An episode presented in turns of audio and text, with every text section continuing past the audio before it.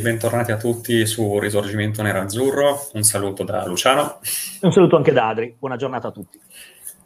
Nella giornata di ieri è stato il compleanno di Walter Samuel. Noi eh, vogliamo ricordare appunto nella settimana del suo compleanno che tipo di giocatore è stato, Walter Samuel e ricordare anche un periodo estremamente felice della nostra storia calcistica.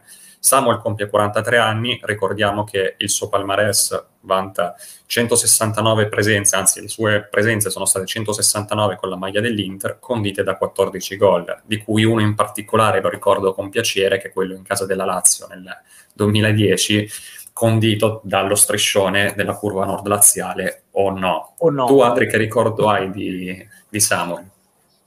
allora, diciamo che io ne ho visti alcuni eh, nel corso degli anni di difensori centrali e Samuel è uno dei miei top, top 3, in cui sono più affezionato, ovviamente sia per quello che ha vinto, ma anche per quello che ha dato in campo. Eh, per chi non l'ha visto giocare, o magari soprattutto per i più giovani, oppure perché se lo ricorda magari un po' offuscato perché era piccolino, Samuel è stato in termini di centrali difensivi uno dei marcatori più forti che abbia mai vestito la maglia dell'Inter un giocatore argentino con una garra non ciarrua ma clamorosa intanto. Eh, Samuel era anche famoso perché normalmente al primo intervento che tirava sull'avversario diretto che lui marcava, normalmente era una bella ginocchiata nella coscia o un bel calcione sul ginocchio per far capire che l'attaccante sarebbe andato incontro a una giornata comunque mh, non leggerissima da questo punto di vista.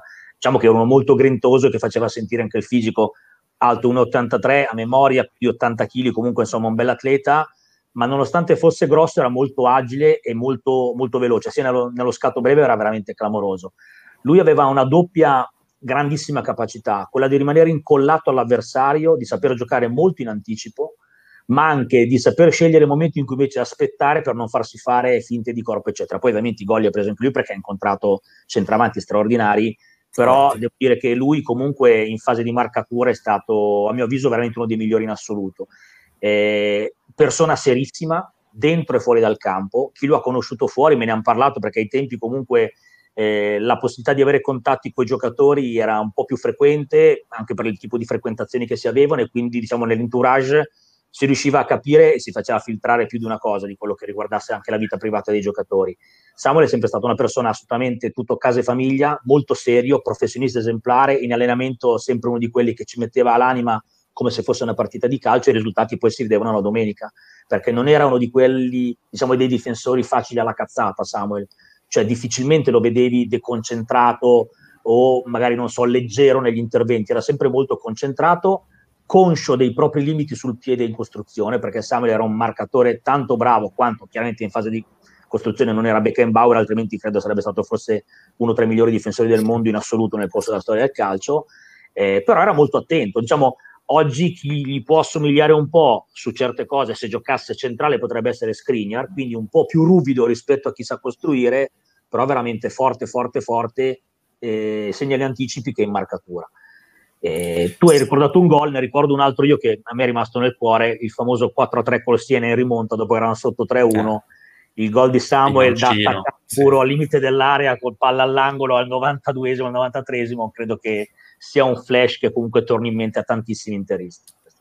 Lì fu un gol clamoroso perché poi la palla partì e andò a pelo d'erba no? nell'angolino alla sinistra del portiere, cioè lì fu proprio un golasso.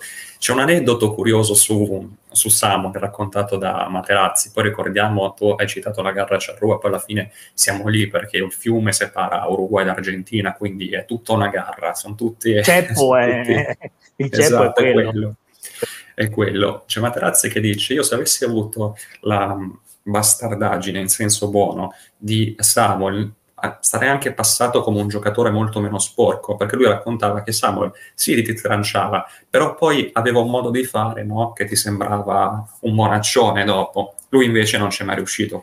Quindi questo è uno dei più grandi rimpianti di, di Materazzi. Ecco.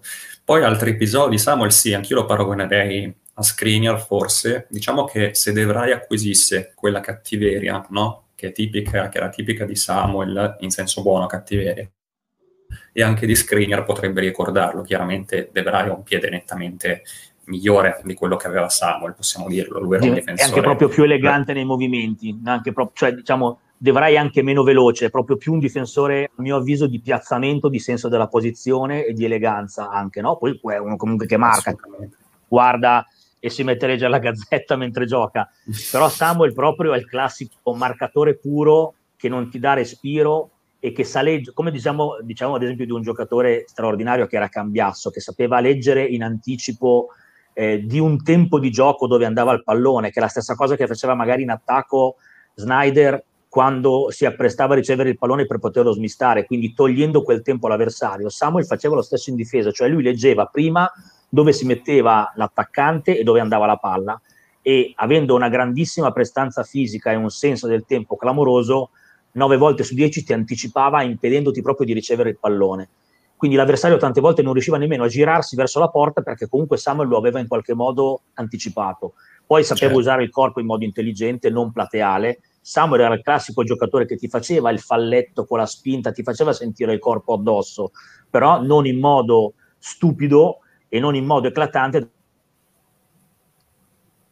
per poter giustificare spesso sono stati in entrata magari uno sgambetto perché era in ritardo e può succedere, ma non sicuramente per stupidi o banali, perché lui su quello era veramente molto bravo a prendere posizione.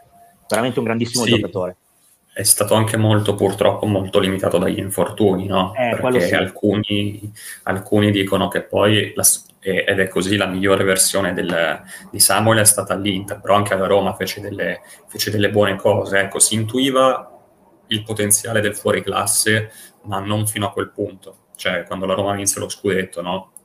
Si vedeva che comunque era un, era un era giocatore forte, forte, forte. Poi eh, all'Inter si è completato perché ha trovato anche una squadra intorno a lui di un certo livello e soprattutto un compagno di difesa, il Lucio dei, due anni, dei primi due anni di Lucio, clamoroso, che lo compensava perfettamente, si integravano eh. perfettamente perché Lucio era in fase di costruzione, pur essendo anche lui un marcatore forte, e Samuel proprio l'ultimo baluardo. Quindi in coppia insieme sono state, a mio giudizio, per quello che io sto a guardare, la miglior coppia difensiva che abbiamo avuto. Eh, cioè poi ci sono state Ferri Bergomi, tornando ancora più indietro, Guarnieri Picchi, ma devo dire che Samuel eh, e Lucio in quei due anni sono stati in assoluto, per quello che ho visto io a San Siro e negli anni, la coppia più affiatata e migliore come qualità espressa in fase difensiva.